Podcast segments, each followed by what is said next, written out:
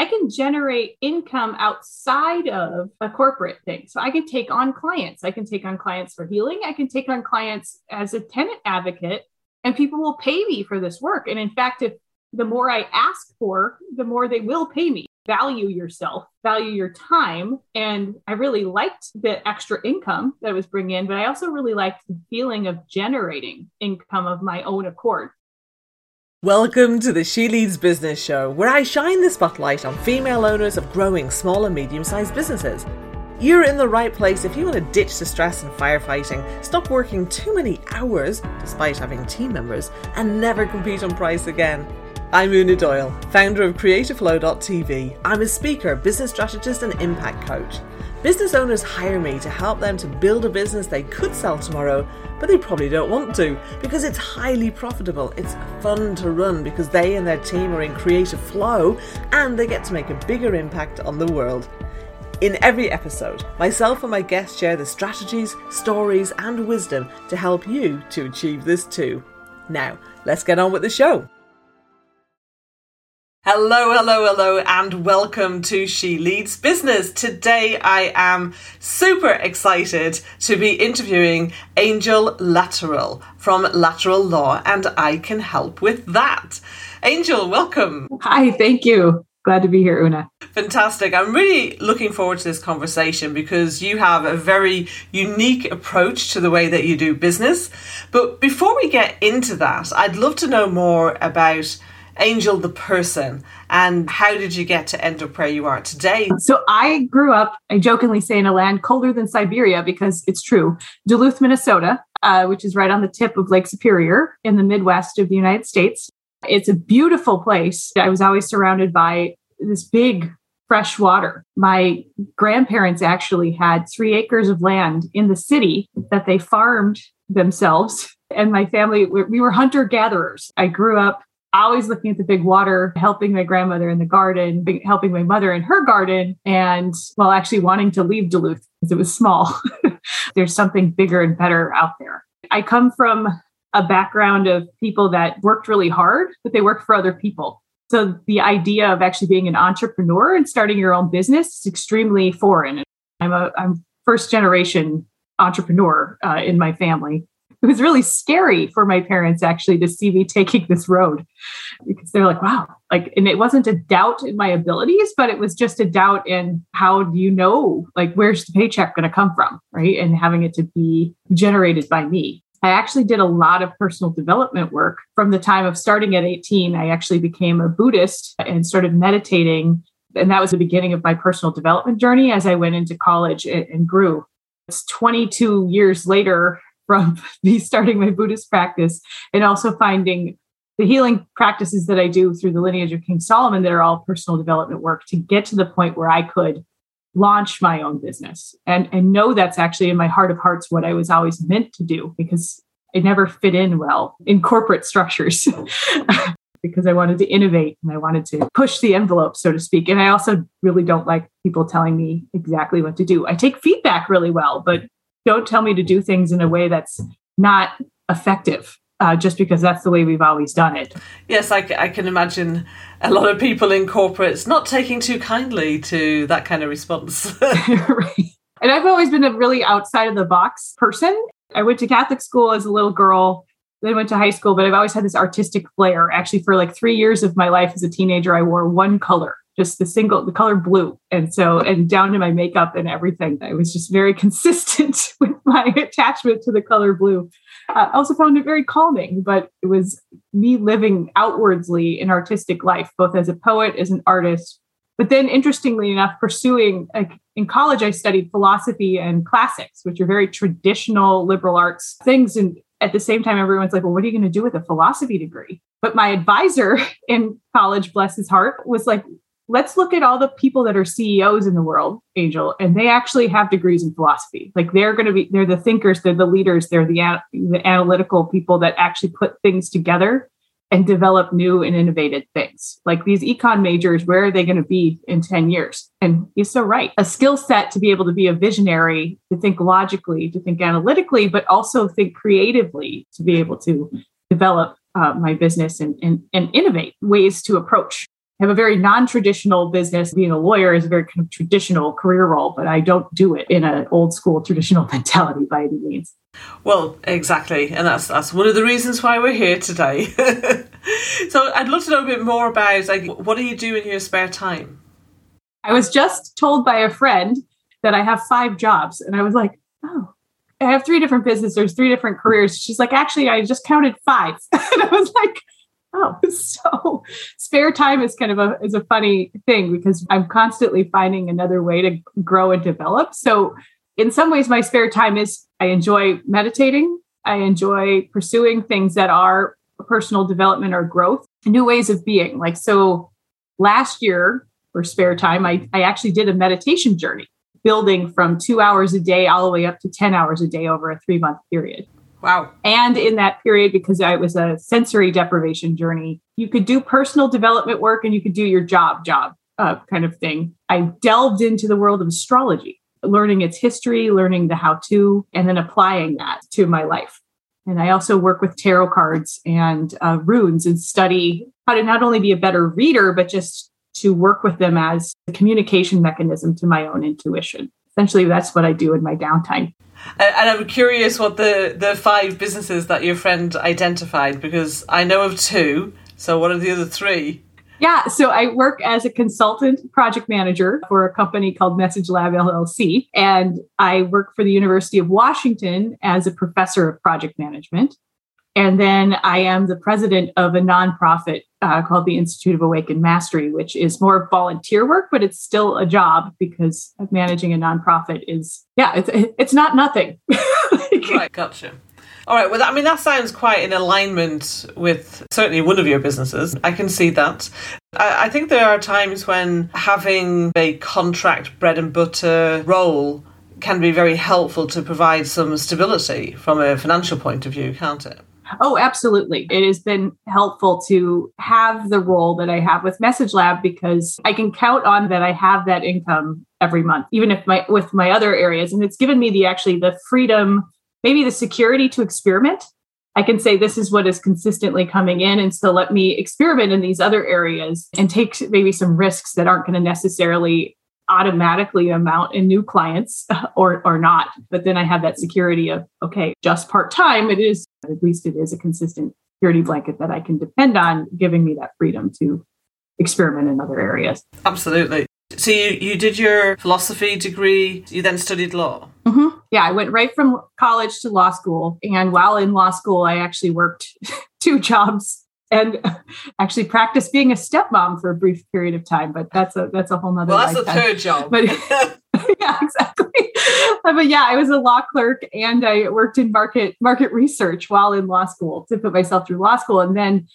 After law school, I thought the law clerk job would actually turn into me being a full time employee for that arbitration firm that I was working for. But they actually told me after I took the bar that I could no longer work there as a law clerk which was a little shocking because I was like, what? I'm like an ideal employee. What's going on? So I had to quickly pivot. I actually took a job as a canvasser for Clean Water Action of Minnesota and became a canvas manager doing political action for the environment while looking for a job as a lawyer. And so then I, I eventually found a job as a lawyer in a, in a plaintiff class action law firm, which I did for a couple years. And then I moved to a regional law firm. I moved back to Duluth, Minnesota, even though I said I never would.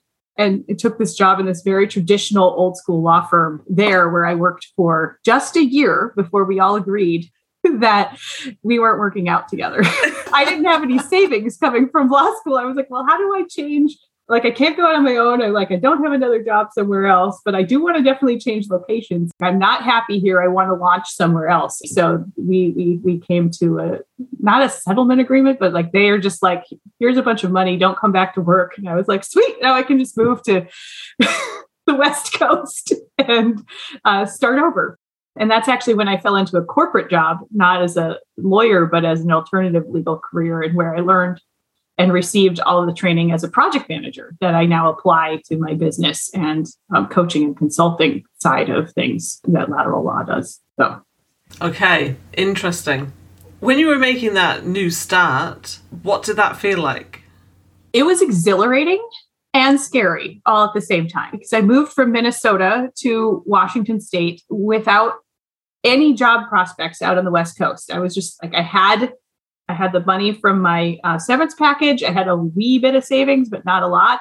I shipped some of my life out here and then I put the rest in the car and I drove out here and rented a room from a friend I had made just briefly. For the first two months, I just kind of breathed and tried to figure out what I wanted to do when I grew up. I was applying to law firms and interviewing and making it to, to the last round of interviews for these positions and realizing that when the idea of working in a law firm again just made my heart just sink. Like my soul was screaming you're going to die. This is not what you want to do. And so i i just was like okay i'll just start temping.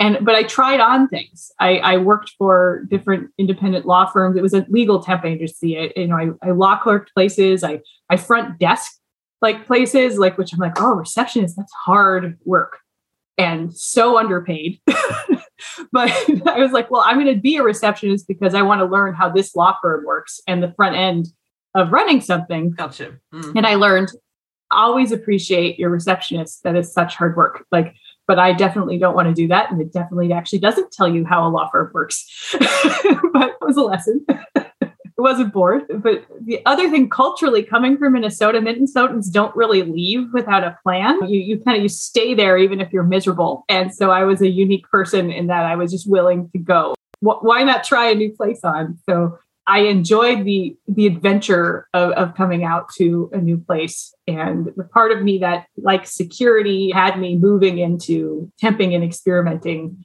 really quickly, which is what actually had me act, fall into what they call the accidental profession of project management. One of my temp jobs as a was a was a legal review. I was it was just it was so boring, and I was just reviewing document after document for some environmental litigation and I kept taking breaks because it was so boring. You could literally fall asleep. And they got mad at me because I kept taking breaks, even though I was like trying to literally stay awake. So my my temp employer calls me one morning. He's like, "Don't go back to so and so's." And I was like, "Oh, okay." He's like, "But it's a good thing. There's a this opening at the local children's hospital for an alternative legal gig." It's an all-day interview, so get it together and off you go for the for the interview. I was like, an all-day interview for a temp job? They're like, well, it's a temp to hire. So like okay. So I just show up and I do this round robin of interviews. And at the end of the day, they don't hire me for the regulatory analyst position that it was. They hire me to be the project manager for a bioethics conference because of my background in philosophy and being a lawyer and having all of this event planning experience that I had done as volunteer work for my Buddhist organization, never thought of as a set of skills I just thought I could be a lawyer. I didn't realize I had this whole other skill set. The hiring manager did realize I had a skill set. And she's like, Do you want to start tomorrow as this job? And I was like, Sure, sounds like fun. Like, does it pay the same as the lawyer job? And she's like, Yes. I'm like, Okay, I'm in. so I, I just want to pause you there because I love what you said that everything that you had done kind of brought you beautifully to that moment Right. Including getting fired from a temp job because yes. I wasn't doing it right. Gotta love that divine timing, haven't you? Yes, exactly. Fantastic. So, how did you get from there to having your own law business? When I entered corporate as as a project manager, I didn't think I was going to put law behind me, but I was like, well, it's it's time for a break because yeah, divine timing has said working in a law firm is not for you. So try this out, grow grow in your life. And I thought I was just going to do it for one or two years. And then about 15 years go by. But in that process of that 15 years, having that pretty sweet corporate job, which was giving me tons of training in in lots of areas project management and people management and front of the room facilitation management. And eventually put me on institutional review board. So i was going back to being a lawyer but in relation to human subjects research with making sure things were ethical for for cancer research in kiddos essentially like like how do we cure cancer in kids? How do we cure all these other diseases? And like i just i felt really good being a lawyer in that context like having that that ethical thing. And then I also had the space and time, and they allowed me to volunteer as an attorney with the Housing Justice Project here in Seattle. And so I was being a lawyer, but in a volunteer capacity and really helping people move forward in their lives. And I became an expert in landlord tenant law and tenant advocacy.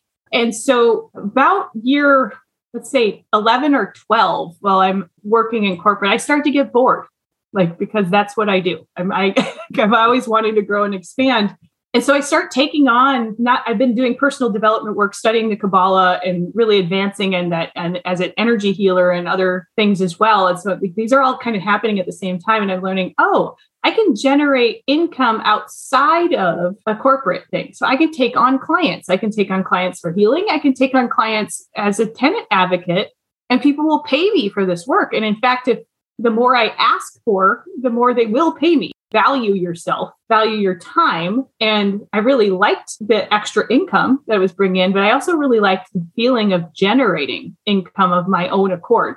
And so I started just taking on more clients and doing more things. So next thing you know, I've got two side gigs going, one as a healer, energy healer, and one as a lawyer doing uh, landlord tenant law. And then I'm full time as project manager. And then I actually took on the side gig of teaching for the University of Washington in the evenings as a project management professor because I realized I like teaching project management way more than I like doing it. And and as I'm kind of realizing the doing of project management's gotten old for me, then I start leaning more into my side work, which and being realizing what if this wasn't my side work? What if what if I put my energy full time into these businesses? And you know, over a period of three years, I finally got to a place where I was looking at my annual taxes and being like, wow, like I made quite a bit of money on the side last year with these. What if I had full time my energy as an entrepreneur to put into that? The, the part of me that was just clinging in fear to this paycheck being sent to me, no matter what, was like, no, no, no, they've been hanging this carrot of this promotion in front of me for a couple years and me being the worker that i am. I was like i want that because i i just i still think of I, I like the reward. I'm very achievement motivated. Like so there was this carrot so i had to work for it. And also but meanwhile i'm actually bored and don't want to be doing this anymore and not really happy but the disconnect wasn't hitting me. I literally the universe had to hit me over the head with like a two by four to say and it was actually when my boss told me nope we're not going to promote you because you don't appear committed to working here for this company and i was just like what that wasn't the case at all. That was her judgment and jealousy of me, and also the certain aspects of me. But it was also the universe giving me a sign that I could not ignore that this was a waste of my time being in corporate. And so my response to her was, well, what it actually appears like is this company is not committed to me. So I quit and I, launched my business a month later, full time. Okay. And haven't looked back since. because I was able to just go and launch it. I was doing that much. And I, I've never had a problem getting clients in the door either. So that fear that I wasn't going to be able to attract business was my negative ego keeping me stuck, right? So exactly. Very interesting. Since we first spoke, I shared some resources with you. I'd love to talk about the flow side of it. What were your thoughts when you going through that? Because it's very interesting hearing your journey and where you look to be in flow and out of flow?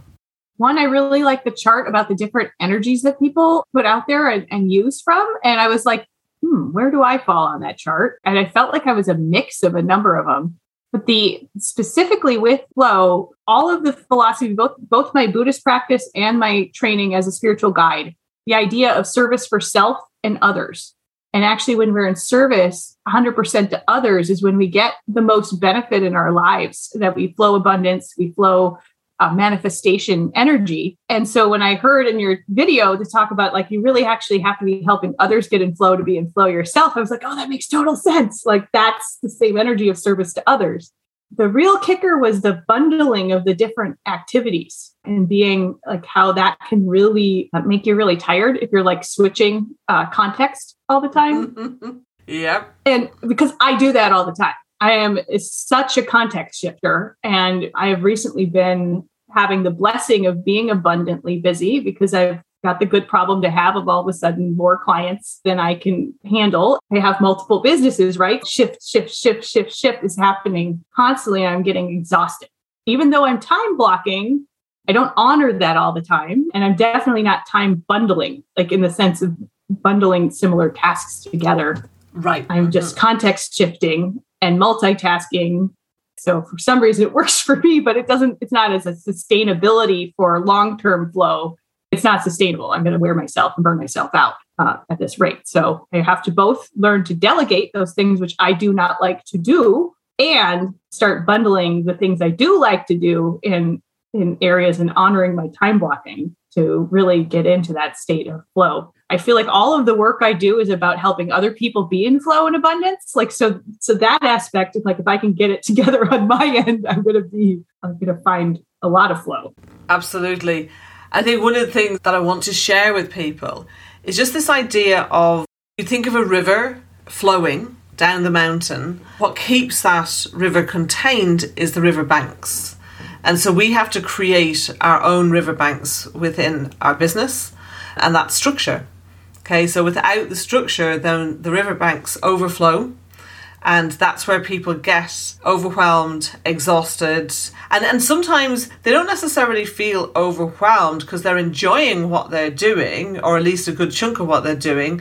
So they are having fun, but it's that sustainability piece. Like, how long can you keep doing that? So, and I just want to explain as well what we mean by context switching. So, a great way to understand that is if, if you think about again coming back to water if you think about steam like in eh, to get from ice to steam the ice first has to become water and then the water has to boil and then it transforms into steam. And if you think about it, people often say, Oh, yeah, I'm steaming ahead. and so when you're in that steaming ahead, really in flow, in the zone mode, and then like people often talk about it in terms of interruptions but yet, yet we can interrupt ourselves. You then go from steam to water to ice to water to boiling water to steam. And is that's what is the context switching. So our brain has to switch gears and stop thinking about one thing and get into the right mode to think about something else. And so with the the the energies or fuels that we're talking about around the ignition compass, which is the personality profiling tool that I use. People talk about context switching as working on project A and project B. Yet, actually, you can work on a type of task in one project and the same type of task in another project, and you don't get that same context switching effect because you're using the same kind of thinking same kind of actions. And that's what Angel was talking about in terms of the bundling of tasks. So it's not just time blocking where you set aside time to do particular things in your role, in your business. So I call it a weekly flow framework where you're structuring your week around the different tasks and activities where you're putting similar things together. And that's very powerful as well because it actually helps you see how much time are you spending on different aspects of your business? Where is the thing that you're not spending the time on? And lo and behold, does that happen to be a weakness in your business? Whether it's someone isn't spending time on their finances, or they're not spending time on their marketing and sales, or maybe they're not spending enough time on their systems and processes, having those things run more smoothly. So it's really interesting when you put that structure in place, what a difference that can make. And it's interesting, Angel, because so for a while, for a few years actually, I was an actor and I was running this coaching business. So I had two businesses so to speak. So, kind of self employed as an actor, where I was doing training, I was doing a lot of stuff to kind of build up my experience. I was getting some small bits of paid work and things as well. And then I was doing my coaching business. And it's, it's actually, it is very challenging to divide yourself into multiple parts. And at the same time, those of us who are more creative and or who are more extroverted, we we like well, particularly for those who are extroverted, we love variety. And sometimes that love of variety can send us down a path where we perhaps have too many different things going on. and for those of us who are more creative, we often we love new we love the novel we love like you've mentioned a few times about being innovative right so you love to innovate and so for me you probably you definitely have got some of that nova fuel innovation innovation energy and i'll, I'll make sure that we put uh, if you go look at the show notes on the website, I make sure we put an image of this in or a link to the image so you can see what we're talking about. And it's and there definitely was there there was that time for me to do that. Okay, that I needed to follow that path, which for me was a childhood dream of acting, until the point where I actually woke up one day and was like, I I kind of I'm more excited by my business and I've not been doing anything on my acting career. And so I realized, I just kind of went, oh, okay, actually, no, that's over for me now. And so that's allowed me to focus in.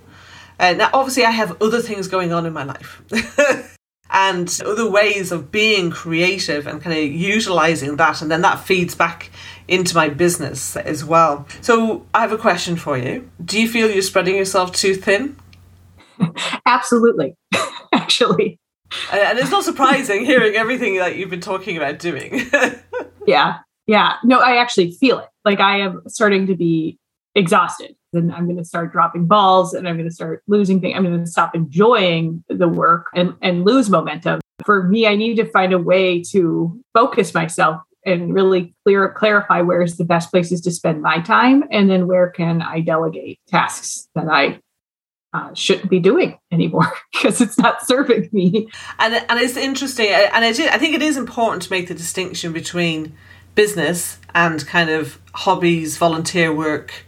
Those are the things that allow you to to switch off. Um, that allow us to mm-hmm. be more creative and innovative because we if we don't have downtime then we can't create we can't be innovative right. and actually it can really stop the flow of our intuition as well so we have to have that downtime. We have to have time when we do switch contexts out of work and business into something else. So bearing that in mind, you know, how do you feel about the thought of actually making the choice to have less, not just to have, because what I'm hearing from you is, I still want to do all of these things, but I'm going to delegate some of the little bits rather mm-hmm. than I'm actually going to focus on fewer things.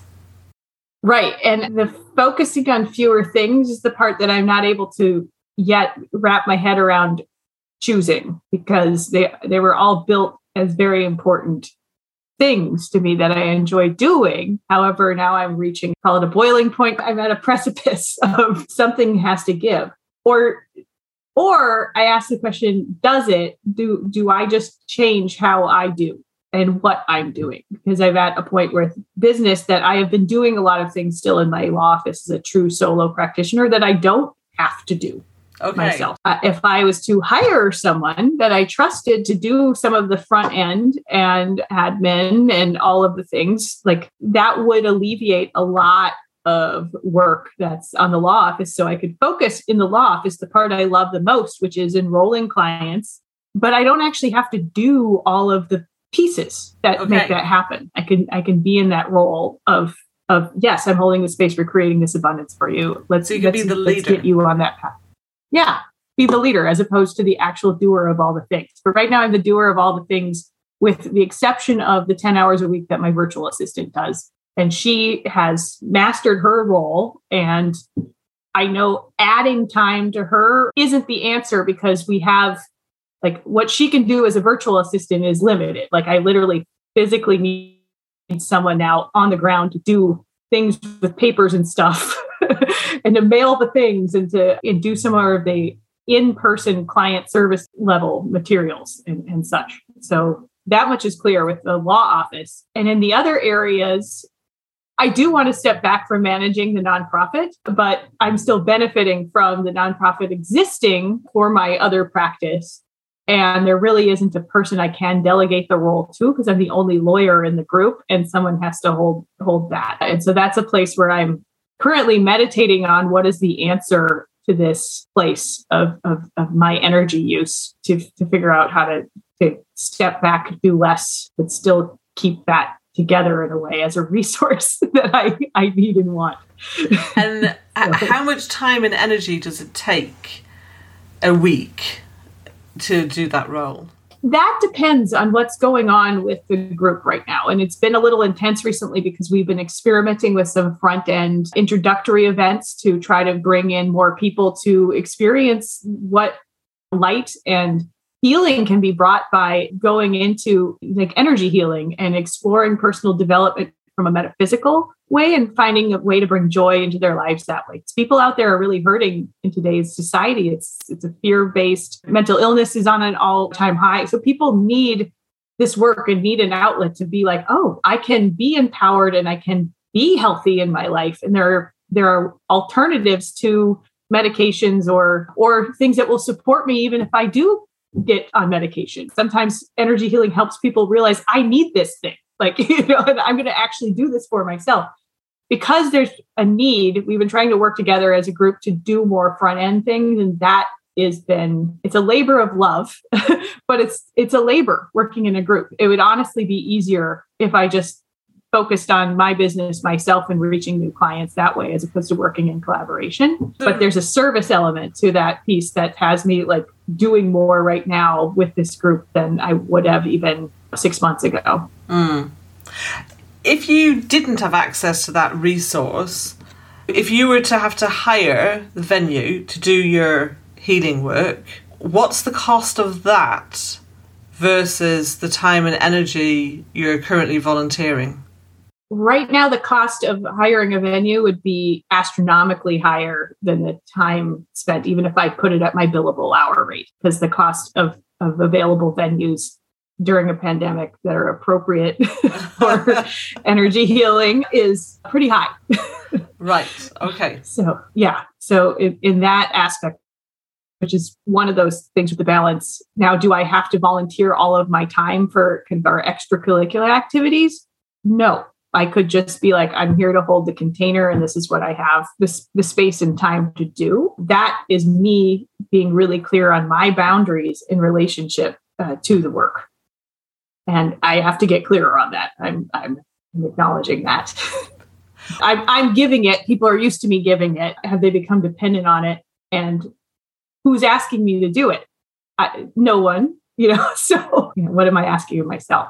And it's interesting because in these situations, it's not just about the boundaries. Mm-hmm. It's about, well, if you put those boundaries in place, what would you lose? I'm actually coming up with right now nothing other than pull on my time or it, which which results in a bit of distraction. Okay, because there's usually it's feeding some kind of need. If people are overgiving, it's usually because that's meeting a need of theirs.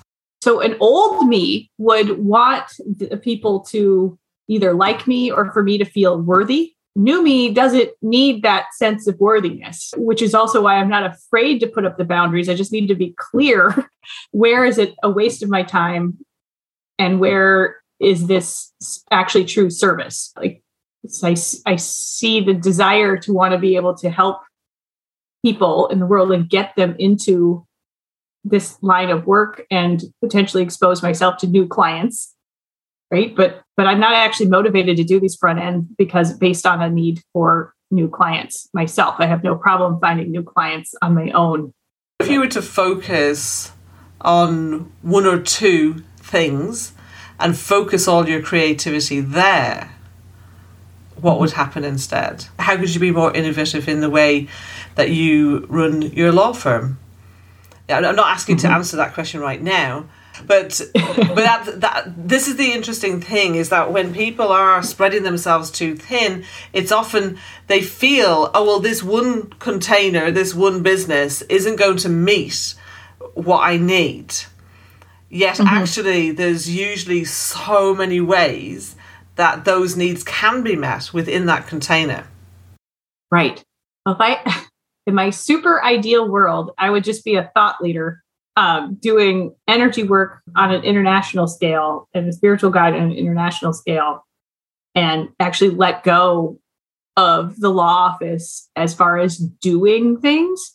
Staying an educational thought leader in that area would be like and, and helping people have the real realization that they should do that work but like my work would literally feed somebody else's law office but i would somehow make the living i need to make to live okay. the standard of life i want to live by purely being the thought leader in the education piece of it like energetically as far as creative like me presenting me getting out there me writing me podcasting me that kind of production of the creative content is uh, probably my favorite part of all of what I do. okay, that is that is where I would focus mm-hmm. your creativity. Of course, it's good to serve, but not when it's to your own detriment. And right now, it's to your own detriment. Mm-hmm. And that I think that's one of the hardest things for caring people to to often right. identify because it's often it's gone beyond. It's like oh, and then you know I'm exhausted and not seeing sooner. Okay, wait mm-hmm. a minute. This is this is heading in the wrong direction. this has gone from service to overgiving because from the sound of it, would you not be serving in a much much bigger way by achieving the vision you just outlined? Ultimately, yes. Yeah, because I would be reaching more people and moving them ahead maybe I wouldn't be the doer of the thing, but I would be reaching so many people to get them to then go to the doers. Yeah. And everybody is served. I think what would be very interesting for you would be to make a list of all the tasks and activities that you do in that volunteer role and literally look at each one, meditate, get make sure you're in the right space and literally look at each one and check in is it best that I continue to do this at this time? Mm-hmm. And just ask that question and see what's left. And there you have your boundaries, you're clear. Mm-hmm. And then it's just a question of actually communicating those and sticking and sticking with them. Definitely. I feel really good about being clear about the whole piece about innovation. It's actually from the very beginning and I never, I was totally blind to that actually from the very beginning of being involved in this nonprofit. It was about innovation. Like, how do we actually create a legal container that supports this type of work? Because traditionally, I don't want to make a stereotype, but people that are light workers and energy healers are extremely disorganized. But I'm like, what if we were super organized? Like, what could we do? right? So, question for you How valuable would the process that you've brought these people through in creating that container how valuable would that be to people in other geographical areas who would benefit from doing that? Possibly high, because there's actually not a lot of people specialized in essentially what is called church law. Like we're not a church, we're not, we're, but we're using the container the 501c34 and then with the separation of church and state it's a wonderful container for people that are doing things in the metaphysical realm for work and because it offers a lot of protections, both on the tax and liability side for that work. You're a minister, you also then get access. You can marry people, you can enter prisons, you can go to hospitals. There's so many things you can do that you can't do not being a minister. And you can't do by giving seven dollars to the Universal Life Church. you, know, you can marry people with that seven dollars, but you can't do the rest of it, and it, you, there's no like insurance that gives two bits that that you're doing that. If you had a church and people were ministers, no matter what it is that you're doing, that's recognized federally, and it gives people a lot of ability to to do things. Yeah, I never actually thought about selling it as a, in some ways, a product, but it it, it is. yes, it is. so, right. I think that's something that could be very valuable. It brings together, you know, your project management, your legal background, your metaphysical, philosophical background, and healing and everything, mm-hmm. all in one place. In you helping healers then you're actually helping all the people that they then get to heal because they have mm-hmm. a better container within which to work. Yeah, very good point. Is it possible that that's something could that could form part of your thought leadership? Possibly. If I was thought leading in that area or essentially as a product or as a concept that I was promoting. Well, you uh, know, when you've got a staff member who can do the legal side of things in your business, then you can sell the concept of this and then they get to do the actual work. So you get to do the bits that have you in flow. Right. Me staying in flow is serving another lawyer doing the like the the legal paperwork, which I hate. Exactly. I'm a lawyer who hates paperwork. but it's true. a little part of me dies inside when I'm checking boxes. so, and, it, and it was so interesting you, you'd said all this stuff, and like from conversations that we've had, I was like, Angel, she's very creative, she's a people person. You know, you're talking about project management, and I'm like, that's in the southwest corner. The best project managers, southwest corner, they're grounded, detail focused, and analytical. Okay, so they, they're at the cusp of, of both of those two things. And I'm like, really? Project management? 12 years? and and it's interesting because when you're somebody who loves to learn, and particularly as you were saying, you're achievement focused, but then you realize mm. actually, you know, probably because you probably got bored because there was nothing new to learn and you weren't getting what you needed. You don't get to experiment with project management. There's a set way of doing things and they need to be followed. It's about compliance. Mm-hmm. and yeah there's probably a little bit of innovation and a little bit of variety when you go from one project to another to another. You're learning and you're meeting a new group of people. You're learning about a new area of the organization or something like that. So you know those kinds right. of things probably kept you ticking over. And I, I think it would be interesting to see which profile you are because i think that would really help you to figure out the best business model for you because maybe there's a way for you to have one business.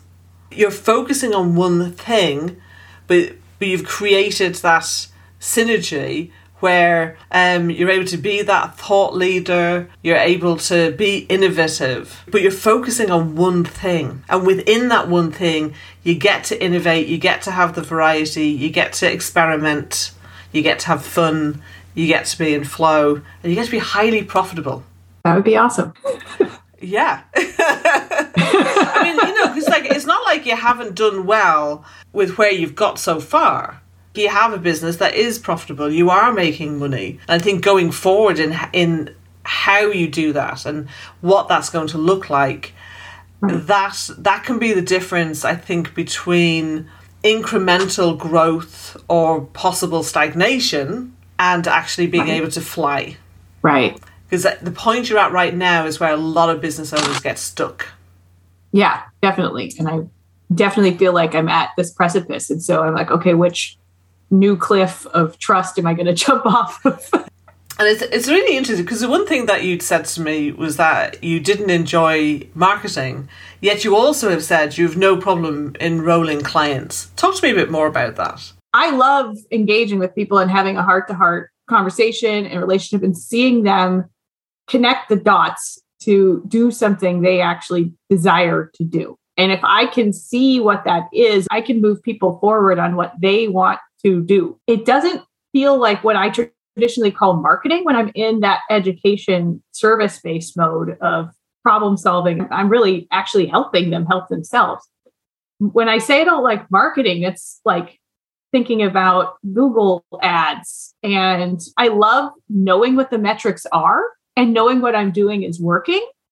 But I don't want to actually even set up the strategy. Like, I want to tell somebody the idea of who I want to serve. And then I want them to tell me who my ideal client is and build the funnel that's reaching those people. And then I just am in front of a camera saying the thing, and then it goes to the place and they click, and then they're in front of yeah. me. Like, that's mm-hmm. like all the steps to get them in front of me.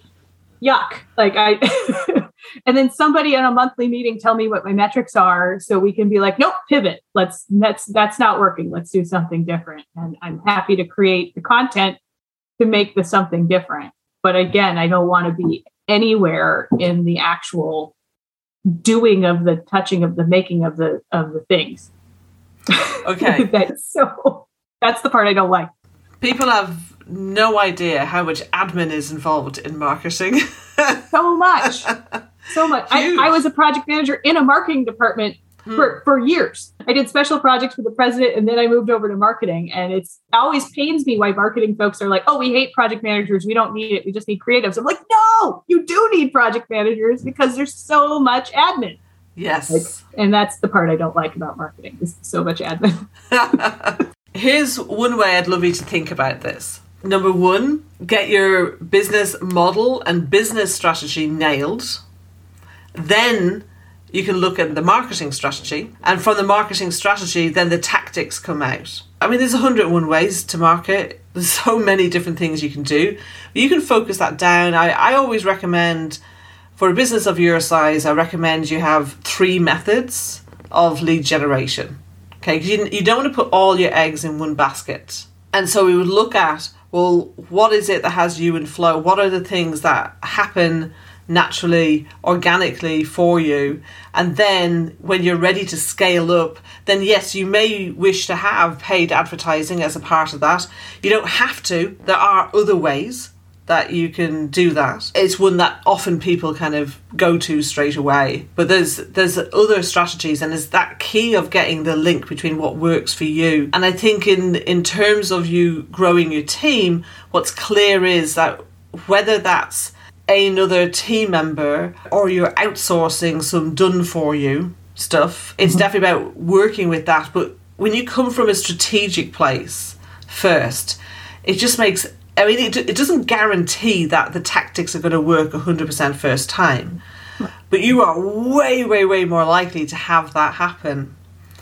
What's your thoughts on that? No, that makes perfect sense. And I've, I don't know how many times I've coached people on that. It's like you have to have the vision and be clear on where you're going for you to get there at all. Like, but if you're not mm. clear, you're going to go in circles or go the wrong way and, and waste a lot of time right and so the clarity and then yeah. once you have the clarity then you want to plan and that's your strategy and then you get into the details well so it's yeah i mean and actually the way i see it is and, and this is the thing as the business owner you need to be involved a step or two more than you think because you were saying, oh, I just want to give you my vision, and then you tell me my ideal client, you tell me this, that, and the other. My view would actually be, well, you need to be involved in some of that but it can still be at a high level. Okay, it doesn't have to involve doing, but I, I believe that you need to make certain decisions on this because you're the business owner. And then you can come to, okay, well, this is the strategy. Now we put a plan together that has the actual activities in it. Right. So I get, yeah, when I'm thinking about like, with, like the ideal client, for example, like if someone just says, tell me what your ideal client is, I'm like, uh, looking at a blank. wall But if they ask me a series of questions, they're right. going to get that description. Exactly. So I need the person that knows to ask me the right questions so I can describe to them and then they'll do it up and, and here's your avatar, right? So based on. And it's more than an avatar because you've got to, mm-hmm. you, you watched the five steps video as well, didn't you? Yeah. The first step is the foundations. And talking about hot buttons and your market dominating position. So the thing is is that you can't really get to what is my market dominating position? Why would somebody work with me instead of somebody else who offers the same or alternative solution to their problem or aspiration? Mm-hmm. Um, you can't really get to that without really having honed in, I think, in a much deeper way than many people do on your ideal customer and they're hot buttons. A lot of the time, it just things don't have people awake at night, but they are a concern or they are something that they care about. You know, it's getting clear on those hot buttons. There's a whole process in going through this to actually really have that clarity on who your ideal client is, what the hot buttons are, and what you are doing and what you could do in order to be able to hit and solve those hot buttons, and then that needs to be articulated in a way that people who are external to you can understand. Because there's your internal reality that you, your team members, and your existing and past clients have. So they've had that experience of you and your brand, but that's often so different to the external perception. Mm-hmm. And what you actually want is to have those two things in alignment and that often requires it's really important to have to have both emotion and I know you'll like you'll love this because this is very much the way you've talked but you have to have both emotion and logic in your marketing messages. You know both of those things need to be there and quite often people tend to go to one extreme or the other and it's like actually no mm-hmm. they both need to be here but not platitudes. Platitudes make you sound or look like everybody else They've got to be super specific. That that's where the beauty is in this. Yeah, it's a really good point. Because yeah, a, a purchase decision is both emotional and logical. There has to be a good logical reason, but it's motivated by mm-hmm. some emoting.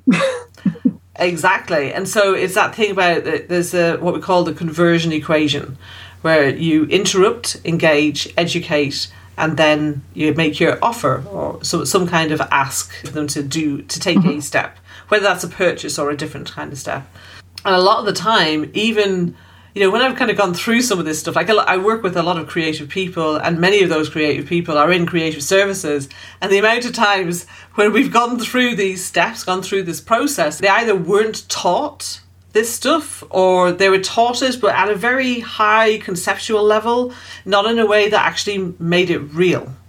And so then they ended up mm-hmm. not doing it. I have a business degree and I did advanced marketing qualification and things. And the, the stuff that I do now with clients was never taught on either of those things. There's a lot right. of people teaching and doing marketing that actually doesn't work for small businesses.